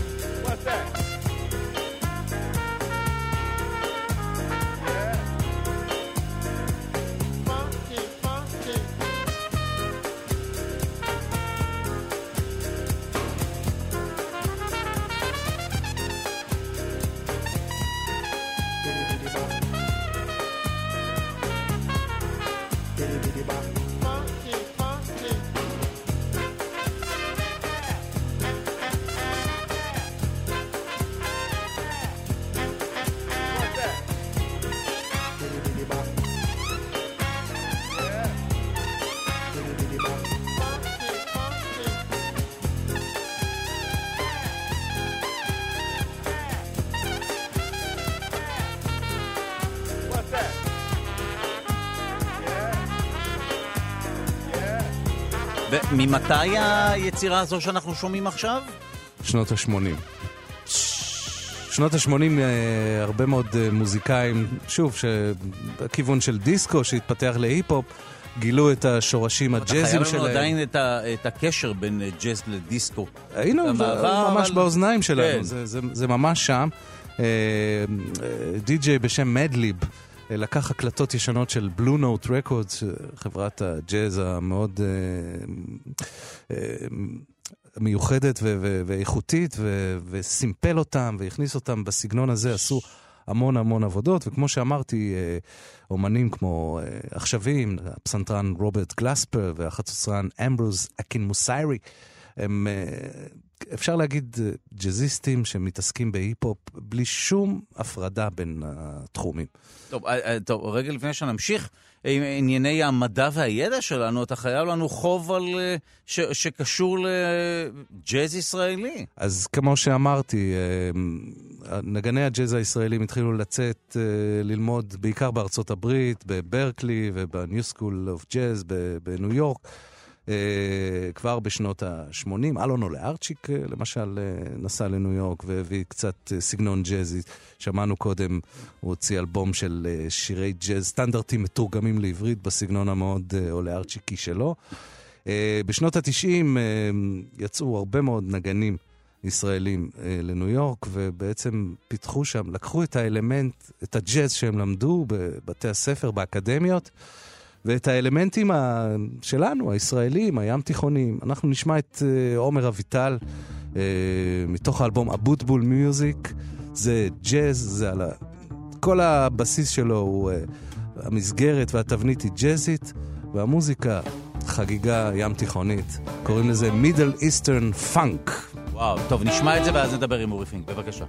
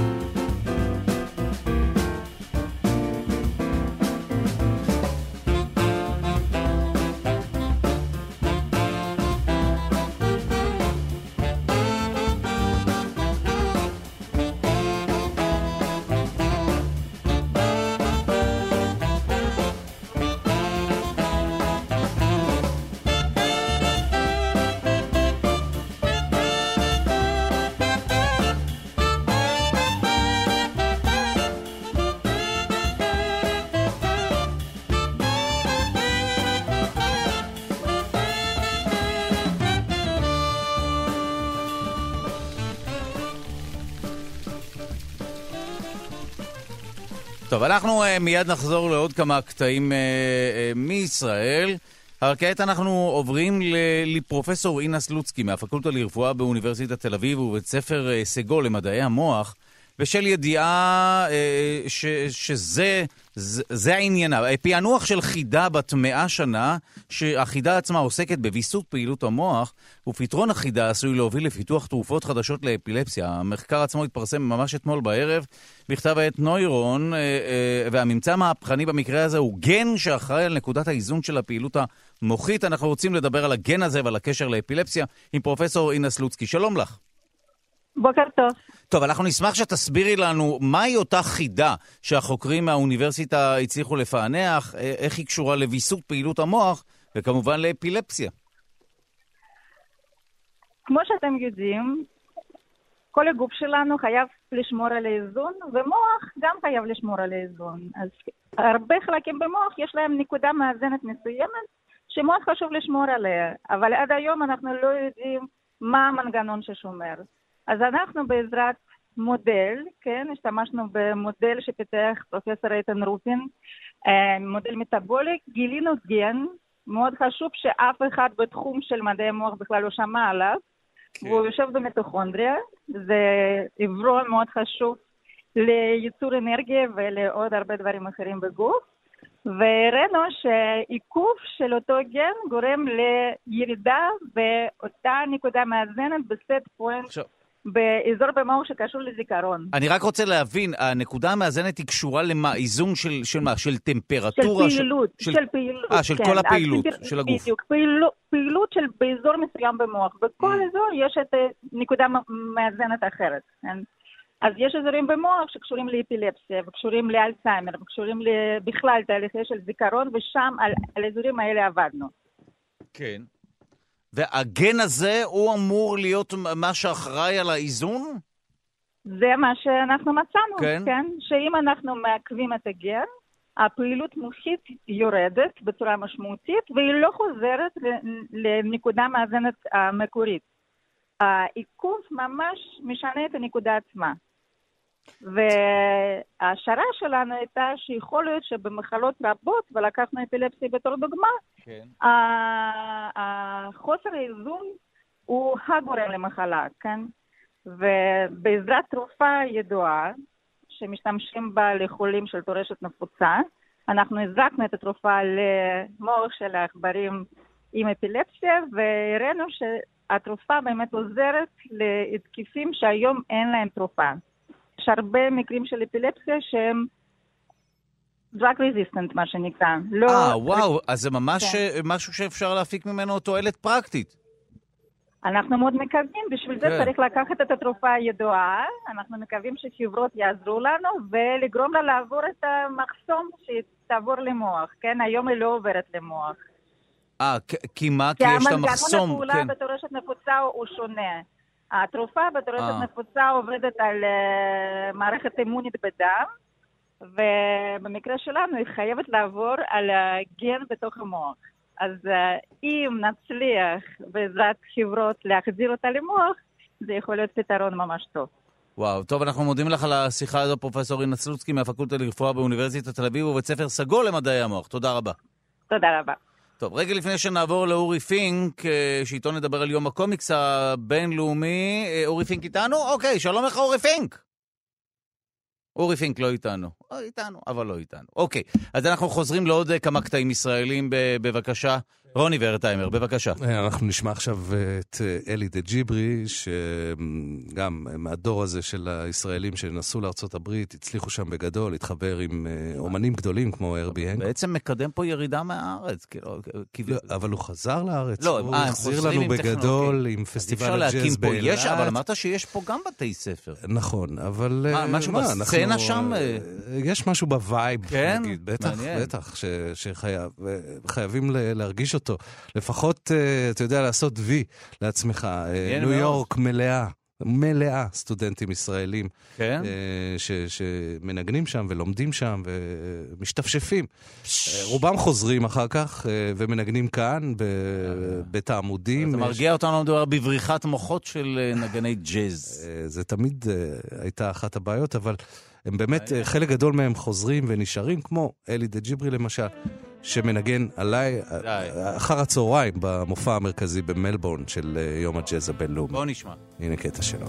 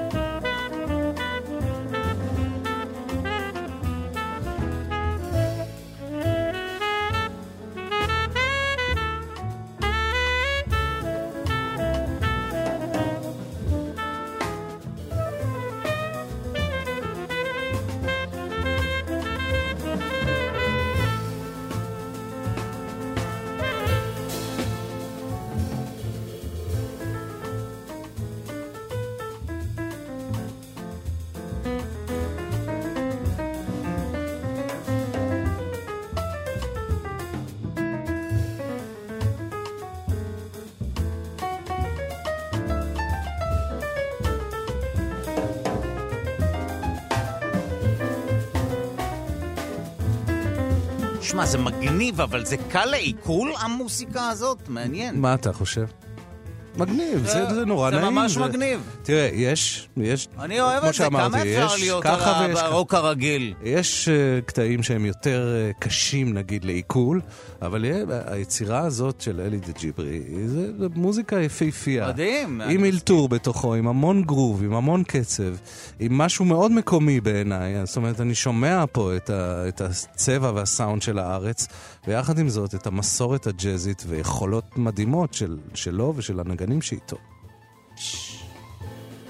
גדי להבי, פסנתר. איזה יופי.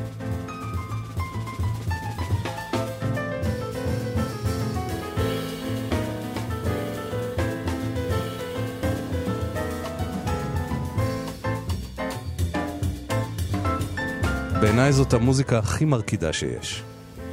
גם היום כשיש לנו טכנו והאוס.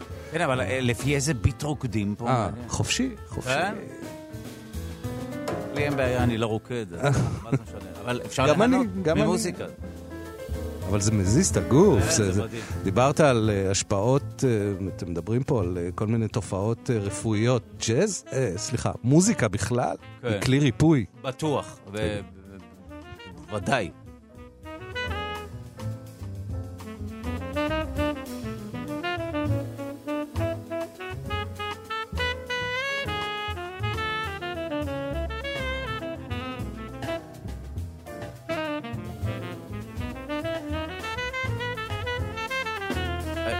הג'אז זה גם מה שקיבע את מעמדו של הסקסופון ככלי המגניב ביותר בעולם, או שלא?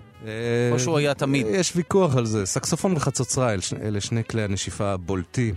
אה, בג'אז, הם, אה, דיברנו על החצוצרות אה, שנמכרו נכון. בזול. אה, סקסופון יש בו מה, מהחספוס הזה שמתיישב בול כן. על הסגנון הזה של, ה, של הג'אז. ודה ג'יברי, וירטואוז ענק.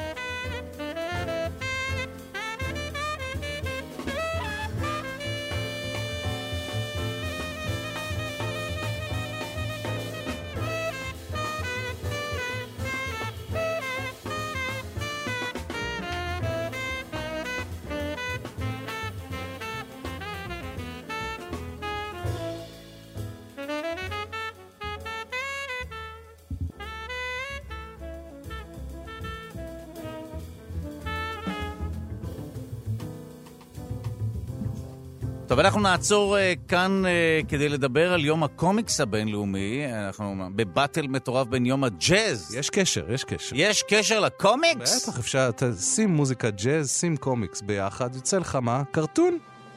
אה? כן, כן, אה, מעניין. אה, כל התום וג'רי, כל אה, אה, סרטי אנימציה של שנות ה-30. רק ג'אז. כן? טוב, אז אולי לא צריך לדבר עם אורי פינק, איש הקומיק של ישראל שכבר נמצא על הקו. שלום לך. אה, בוקר טוב, דודו. טוב, אנחנו- לאורח, אה, לא קלטתי את שמו. אנחנו אה, מדברים, אה, מי שנמצא באולפן הוא רוני ורטהיימר, מגיש היי, ועורך. רוני, מה נשמע? מכאן. נחמד לשמוע קצת ג'אז. זהו, אנחנו עוסקים... נכון בג'- שיש קשר בין ג'אז לקומיקס? זהו, האמת שתשמע, אני מאוד מאוד אוהב מוזיקה, ג'אז לא, דו- דו- דווקא לא ג'אז, האמת, אני בדיוק אה, חזרתי עכשיו, הייתי בטיול בווינה, אוקיי? הייתי עם אשתי בווינה בחופשה, ולראשונה בחיי הלכתי לקונצרט. הלכתי לקונצרט ממש כמו בן אדם, מה זה קשור? כי ישבתי וחשבתי לעצמי שבעצם שתי האומנויות הכי שונות בעולם, זה מה שאני עושה ומה שמוזיקאי עושה, כן? כשאני בא, אני יוצר משהו שהוא מאוד מאוד ברור. זאת אומרת, אני רוצה לספר סיפור, ואני מספר אותו, ואני רוצה, אני יודע בדיוק מה אני רוצה שה... כן, מי שצורך את האומנות שלי, או את היצירה שלי, יחשוב מה הוא יראה, מה הוא, מה הוא ישמע, מה, מה, מה יהיה לו בדמיון. עכשיו, כשאתה שומע מוזיקה, בייחוד מוזיקה ג'אז או מוזיקה קלאסית, אין כלום, זאת אומרת, הדבר הכי מופשט בעולם, זה, זה דבר שהוא לגמרי חופשי, כאילו זה, נראה לי, כל האומנויות בעולם אה, כאילו רוצות להגיע לרמה הזאת של, של מופשטות, כמו שיש במוזיקה. נכון. וזהו, וישבתי ושמעתי מוזיקה נקייה, כמו שעכשיו השמעתם, זה דווקא קצת פתח לי את הראש האמת, אחרי הרבה שנים, אני דווקא יותר אה, בקטע של, של רוק ודברים כאלה, אה, מוזיקה יותר, פחות אה, מופשטת כזאת, יותר ארצית. כן, אבל בוא, אם מדברים על הקשר בין מוזיקה וקומיקס, זאת אומרת, אני עכשיו, כאילו, כאילו, הקשר בין מוזיקה לקומיקס הוא, בגלל הפער הענק הזה ביניהם, כן, בין מוזיקה לקומיקס, אז יש ביניהם תמיד איזשהו יחסים מעניינים כאלה, כן? אה, יש, אה, כמו שאתם משמיעים את הנעימה שלי, כן, של סופרמן, שזה, כל מי ששומע את המוזיקה הזאת, ישר חושב על, על סופרמן, בגלל הקטע עם הסרטים, כמו שאתה אמרת, הקטע עם ה...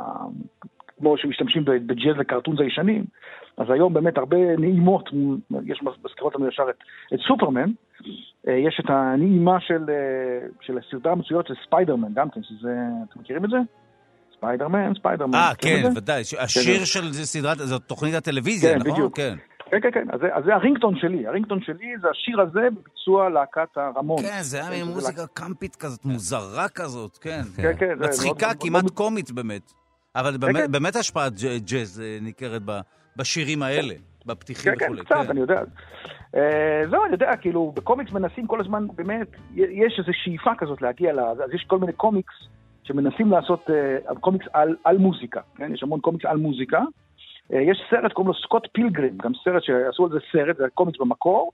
שם באמת יש המון מוזיקה, המון, יש להקת רוק והכל, שם באמת הם מנסים אה, מאוד מאוד ללכת ככה בכל מיני אמצעים ויזואליים של כל מיני פריימים מוזרים ושימוש בתווים האלה שמתרוצצים לנו ברחבי הדף, ליצור כאילו שמי שקורא את הקומיקס ינסה לשמוע מוזיקה, כן? כל הקטע בקומיקס, אתה מנסה להביא לבן אדם שקורא את הקומיקס שלך, שישמע מה שאתה רוצה, ש... שירגיש דברים כאלה, אז גם כן, מנסים בה, פילגרים, או גם היה לא מזמן איזו סדרה של הכנרית השחורה, כן? סדרה שגם היא, אה, זה דמות קומיקס, זה דמות גיבורת על כזאת, שגם כן, אחד מה... לא, לא מהשורה הראשונה, אז גם היא פתאום הקימה איזה להקה, וגם אז שם ניסו בכל מיני אמצעים גרפיים, שקשה מאוד לתאר אותם ברדיו, כן? אבל אה, לשחזר את החוויה של מוזיקה, שזה שיפור, כן? בשנות ה-70 אני זוכר בתור ילד שקראתי קומיקס, אז uh, תמיד ה... כל מי שכתב את הקומיקסים האלה היו אנשים די מבוגרים, אז הם לא כל כך הבינו מה קורה בכל העניין הזה של מוזיקה. תמיד היו כל מיני להקות רוק אה, היפים כאלה מסוממים ומשוגעים, ו... זה, זה, זה, זה ככה היה, הוצגה המוזיקה בקומיקס שאני קראתי בשנות ה-70 וה-60. אה, אז זהו, אבל כן, אם, כבר מדברים באמת על יום הקומיקס, כן? כן, חייב- בסוף השבוע, כן, אז כן. מתי זה קורה? אז יש שני חלקים לאירוע הנפלא הזה. ביום שישי, יום שישי, כבר תראה, אם תעבור ב, ברחובות תל אביב, יש, וגם בחנות אחת בחיפה, יש, אה, אה, תראה תורים משתרכים בארבע חנויות הקומיקס בישראל. יש ארבע חנויות קומיקס בישראל, אה, קומיקזה וקומיקס וירקות, ויש שני סניפים לכל חנות כזאת. ויש, זה יום הקומיקס חינם. מה שקורה, חברות הקומיקס מדפיסות, במיוחד ליום הזה, חוברות כאלה קטנות של איזה 16 עמודים, 8 עמודים, לא, דברים קטנים כאלה, שאותם אתה יכול לבוא לקבל חינם. די, כן, עד עד גמר. המלאי. כן, אתה בא מקבל חינם חוברת קומיקס, וגם הם באותו יום, כמובן, בגלל שיהיה המון המון אנשים, אז הם גם עושים מבצעים מטורפים, גם- קומיקזה וגם קומיקס וירקות, ואין, זה מטורף. יום שישי בבוקר, באזור דיזינגוף סנטר, שם שתי החנויות המרכזיות, אה, קומיקזה וקומיקס וירקות, וגם ברעננה יש חנות, ובחיפה. בית משוגעים. אתה- אין, ממש מטורף.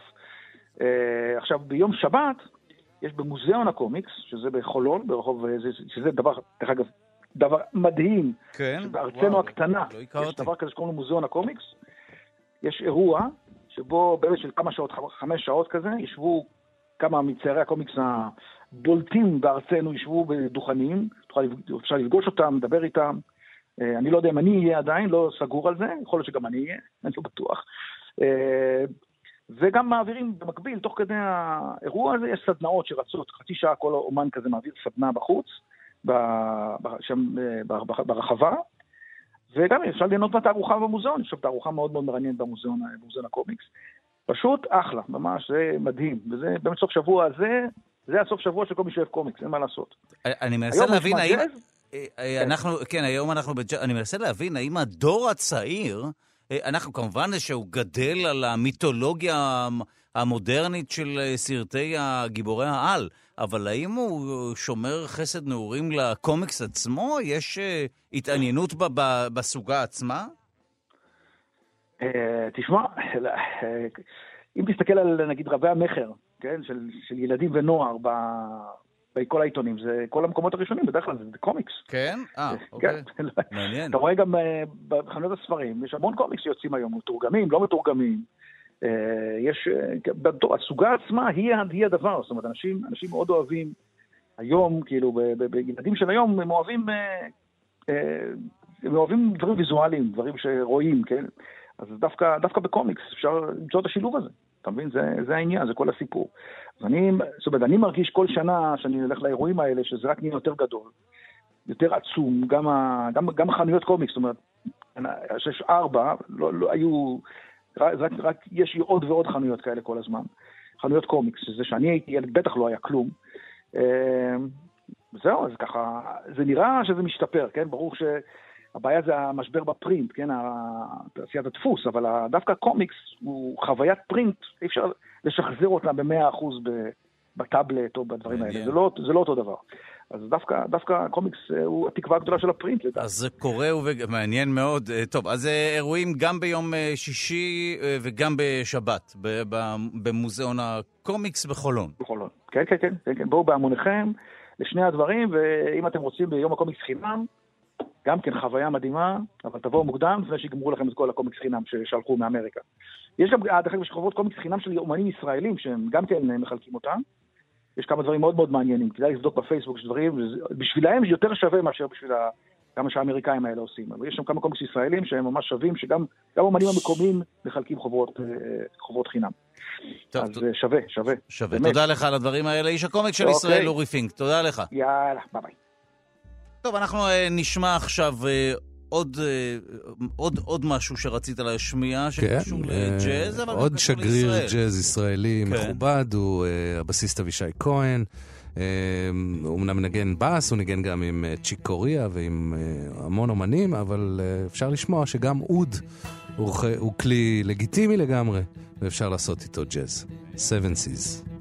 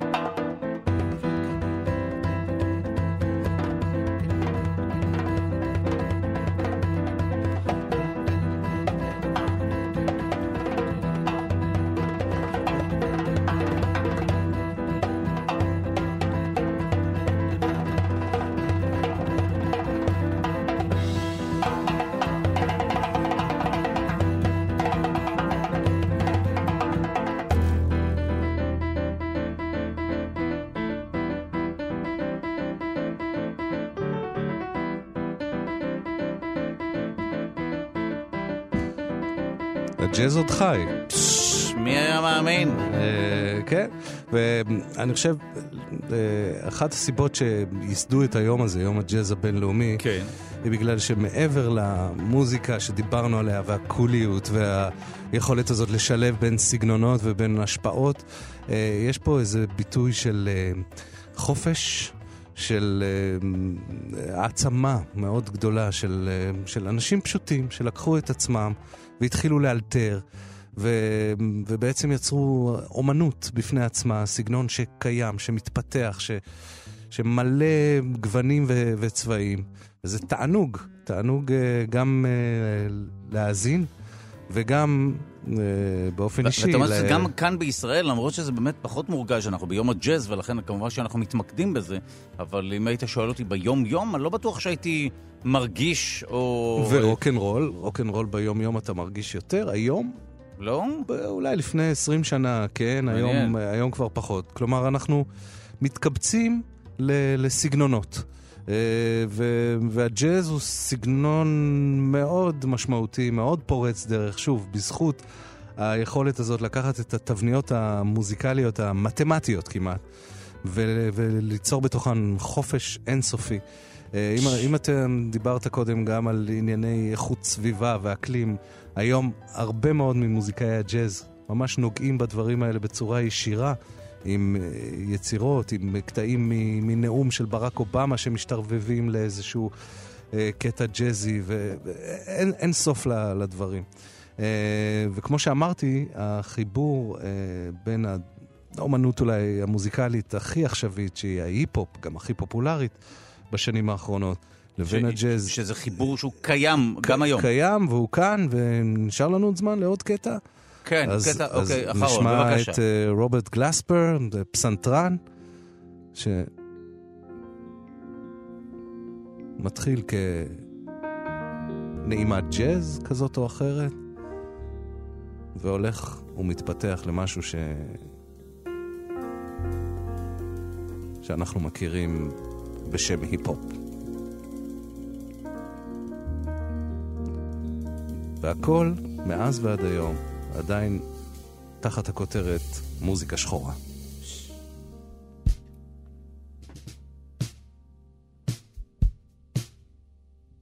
נשמע שאין עוד סוגות, זאת אומרת, יש רק מוזיקה שחורה, לא? זה, זה השתלט לגמרי. זאת אומרת, המוזיקה הלבנה קיבלה זה מה טוויסט. שיפה, זה מה שיפה. אנחנו חברה מעורבת. אבל הייתה תרומה באמת משמעותית. אדירה, כן. אדירה.